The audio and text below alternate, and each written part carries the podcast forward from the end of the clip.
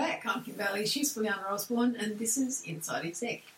Today we have a topic that we've been requested to consider and talk about, and that's the appropriateness and the divisiveness of discussing politics or using politics, the political arena, in terms of the outside political arena, not office politics, at work. To be precise, this quest, this request came to us from the US, so I don't think anybody will be surprised.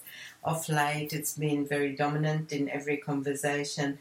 Firstly, the elections, then the new president, and so on and so forth. And what people are asking us is that every day they come into the office, there's a, this topic is being discussed, and it's being discussed at length, and some people are not comfortable to a, spend that much time on it, or let people know what they really think. And if they don't let people know what they think, they get picked on for either hiding their feeling or maybe sharing a different viewpoint. So the question to us was how appropriate is it to do that, and what's the best way to behave? I think if we looked at it in terms of our Australian audience as well, it would be situations where perhaps, uh, again, it might be the decisions of the people in Canberra, it might be decisions of your local political organisations, it might be the football in every state in this country, yeah. it might be some topic that is perhaps politically related, like immigration or marriage equality, or topics that are in the social area that are being brought into the work arena.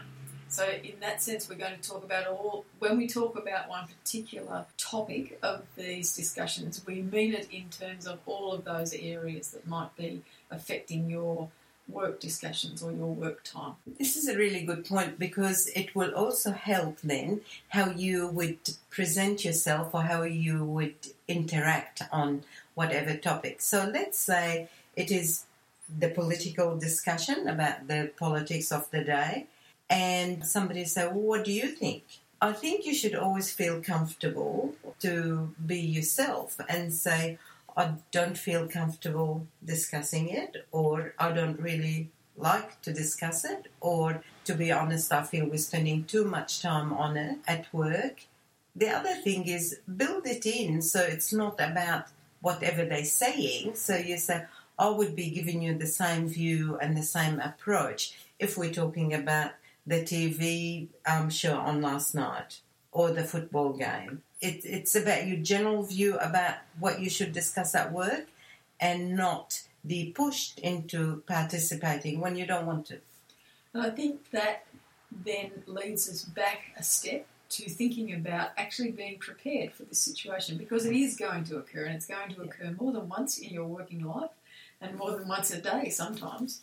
So why not be prepared for the situation? Why not have, just as we recommend you have an audio logo that presents you quickly and easily to other people you're meeting, why not have a ready response for this situation so that you've thought about it beforehand, you're not put on the spot, so that when you are asked what you think, out you trot your standard response, which is, well, as you would know or as you may not know, depending on the mm. situation, I am not comfortable taking part in discussions that are outside of the work environment situation when I am at work. I'm happy to, if you are, I'm happy to discuss these sorts of things in a social environment, but I don't do it at work. And be very, very specific about the decision that you've made so that there's no opportunity for them to, to whinge and to say, oh, but what do you really think? Oh, you know, just tell us, I just give us a yes or no then the response is, I don't. You just keep repeating it. I don't discuss these things at work.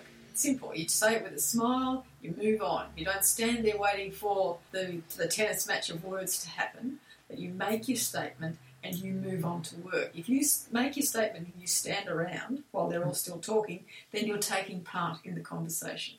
Yes. Whether you're saying anything or not, you're allowing that conversation to continue. So you've got to, your actions have got to be as strong as your words, and they don't have to be strong in a negative sense, but they have yeah. to have strength within them. So be clear, but also use humor. I mean, it's okay to smile and say, for example, they're discussing last night's MasterChef, and they say, "Oh, who did you want to pick? What did you think?" Or um, house renovation, whatever. Me, I say, I don't know. We don't have TV. We haven't had a television for 15 years. I don't know what you're talking about. See, and then people will stop asking it, and, they when they look, ask and it they just look at me strangely. It's like you don't have a TV. It's like saying you don't have a mobile phone, which I do, but they just can't get past that. And it doesn't matter how many times you say it. See, this is another important thing. It doesn't matter how many times you say it. People will forget. yeah, That's your viewpoint. That's your standpoint. And so invariably, yes, Whenever the conversation comes up about a TV show, people will say, Didn't you see? Aren't you worried about this? And I'll say, No, because I didn't see it, because I don't have a TV, or I didn't read it in the paper because I get my news a different way. yes. Or you say, look, you know that I'm not really interested in car racing or football or home renovations or whatever the topic is. Say What, what was the first example she gave us? A cooking show. that I am interested in now, and then people would know that you've done your human. And again, like Kim says, look, I am interested, but really not now. There was an example that uh, someone gave me, and that is it was to do with in the football season in Australia, that is, and as predictable as it is, every Monday after the weekend, at least there'll be an hour worth of discuss, discussing the games, who won, who lost, what the referee do, what they didn't do, etc. And that goes on and on. It got to the point that some people were really annoyed in the time it's taking.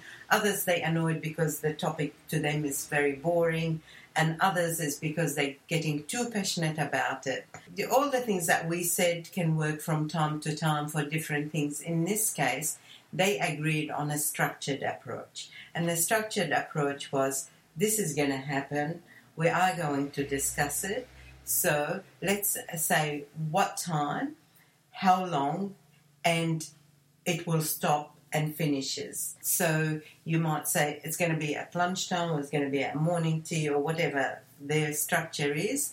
They agreed on specifics and they says any difference of opinion. Well, they, they had grand rules. So they had time, they had duration, and they had grand rules about you don't pick on other people because they have a different view or you don't mock or any so not nothing hostile you just give your opinion and move on that can work in any situation And that's a good approach in a broader sense. That's a very good approach because it does build a team. It does, well, not so much build a team, but it does allow people to get to know others in the organisation in an environment that is not work related.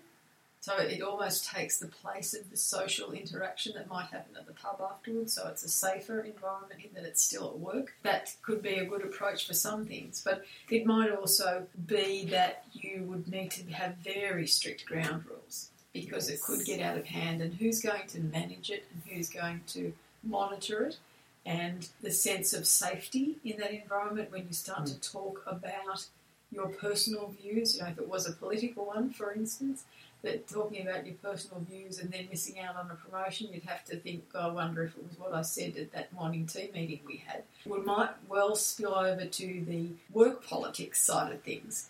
So, whilst it's a, a very good plan, it has to be Yeah. managed very, very carefully. the grand rules have to start off with the respect and mm. certainly in the example that was given to me they're talking about the respect is first of all we respect the right of the people who do not want to participate Mm. and the people who don't want to participate we respect the fact that the others do and not to make snide comments about oh they're having the football discussion this morning and then within that is the sort of things that kim said and that is saying okay so we just uh, whenever it gets very opposite ends we agree to disagree and move on and the fact that you're limited to 10 minutes 5 minutes whatever it is that would would be a good thing because it just saves you getting too deep into it and if you want to talk about it more do it in your own time outside work Mm. yeah I suppose an extension of that is that you have a forum time. So you have a, a set time each week uh, that is would generally be over a lunchtime. So it's Monday lunchtime, and Monday lunchtime is forum time, and once a month it's football. The, once a month it's politics. Once a month it's uh, the topics of of note that are in the news, and that gets advertised, and so anyone can come along. So so people who might not necessarily be interested in every discussion that you're having, but might be interested in hearing the views of others uh, and not contributing their own, but in hearing the views of others and broadening their knowledge that way might come along to some of those forums. Again, it, it's a way of professionalising a situation that is detracting from the, the, professionalism in the workplace. Actually, that's quite good because you might be, you know, once you know the topic and you think, I know nothing about that, I mm. don't think I'll be interested, but have I got an idea? Yeah. And you might turn up and say, oh, not for me, or, mm. oh, I'm actually interested in that. Yeah. Now they talked about this show, I might watch it, or yeah, whatever, right. you yeah. know. But it's just another way of getting mm. information and of learning about things in a an environment that is not pressuring you to produce a result necessarily. What do you know? This might also lead to this concept, and this idea might lead to innovation within the workplace because it's informal, because it is by the team members. It might end up saying, let's talk about everything digital. Mm. Let's talk about everything technology. And where do you think this is going to go? And guess what happens when people start talking? Ideas come, and then you end up being inventive as well. So it's it, there's a very very plus side, not just a downside for these things. It also gives you the opportunity to garner ideas from other areas. You uh, know, we've talked in previous podcasts about not always looking for a solution to an issue within your own industry, within your own environment, within your own team, but to look at anything and everything and say, well, that idea might work for this thing that we have to do, mm. and actually expose yourself to a broader range of opportunities and of ideas to bring back into the workplace. What do you think? I think we covered most of the angles of that. Is there any more? Yeah, it, yeah. It, I guess the the only other angle is that when you're in these situations and you do feel like you've been put on the spot, you haven't yet developed your response, your measured response, or you don't feel confident about developing that measured response, or you've tried it out and it's just not working in that sense, and, and perhaps it's not the right words. Perhaps we might talk about how you write that measured response and how you practice that measured response, and also mm. a little bit about how you deal with the emotions of that situation if you're in that situation now and you haven't yet developed this response that I suggest that you have in your, your toolbox. So, if we look first of all at the emotive side of it, so how do you deal with the emotions that are in that discussion, as they always are, and the reactions that you have, the emotions that come from you when you're caught up in a situation where there is a discussion happening that you don't want to be part of, that you feel you are being forced to be part of. So I guess we're going back to what you said earlier and the importance of being prepared. Hmm. Being prepared so you never taken totally unaware and then you're acting emotionally because whether out of passion anger or or because you hate the topic whatever it is but what about then for people who have been in this situation mm-hmm. and they're listening to us now and they say well this happened to me last week and i mm. blew up or mm. i took a stand and now all these people think that i'm an idiot or or how can i when I've always taken part, even reluctantly, in these discussions, now turn up this week and say, I'm not mm. doing this anymore. What is the, the path that these people have to follow so that they can do that with confidence? How do they let go of the, their history of being part of the conversation and of uh, thinking that they were doing mm. the thing that was important, not necessarily mm. right, but important in the work environment by taking part in those situations to now say, not going to do it anymore you know, and, and they know that there's going to be some sort of negative reaction to the stand that they're taking now. Well, to me, I know it'll be uncomfortable. Mm. I know that. But that wouldn't stop me because I would just let it be known this is how I think now, this is how I'm going to move forward. It's ripping the Yeah. band-aid off, really. Yeah. You know, short pain, long gain. That's what you have to do. And you do it the right way. You do, you prepare yourself and you present it in the right way. And you don't present it in an antagonistic way, then the reaction of the other other people really isn't your concern, I have to say. It's a bit like other people's opinions. They're not any business of yours. They're, that's their opinion and it's it shouldn't relate to what you do or how you do it. You should be true to yourself and true to the, the ideals that you have set for yourself. So if we look then at preparing mm-hmm. your response, you do it the way I suggest you write any speech and you write down all the mm-hmm. sentences you want to say and you cut them up, right? Like physically write them down on a piece of paper and then cut them up and then move them around on the desk until they're in an order that you think is right, and then you retype it up so that, and then you practice it so that you don't have to actually read it when you're Yeah. talking to them. Yeah. And it doesn't have to be long. It doesn't have to be a justification. It can just be, as I said off the top of my head at the beginning of this podcast, I appreciate that you want my opinion. I do have to tell you, and, and don't say but in, in between those two sentences. And the reason I suggest that is that whenever we say but, there's a few words, but we'll talk about but. If you, if you say blah blah but, the only thing people remember is what comes after but. So you never say thank you for that but because they don't remember that you said thank you. All they remember is the things you said afterwards, which are generally not as complimentary as the thank you in the beginning. So we say, I appreciate, because you do appreciate the fact that they are seeking your opinion or your view. I appreciate that you have given me the opportunity to take part in this discussion. I have to tell you that I've made a decision, even particularly if this is your changing tack, I've made a decision to not take part in these discussions during work time.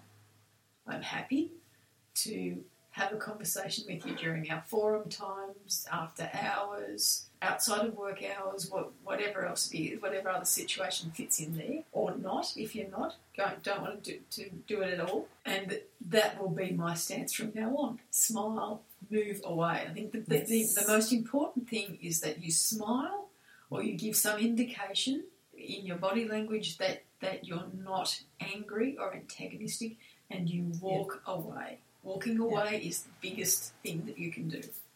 Because as I said, well, if you stand there, you're part of the conversation. Agreed. Nothing else to add? No, I'm very happy with that. All right. We might leave our discussion there at that point, and we will talk to you again soon. I'm Kim Bailey, she's Fuliana Osborne, and this is Inside Exec.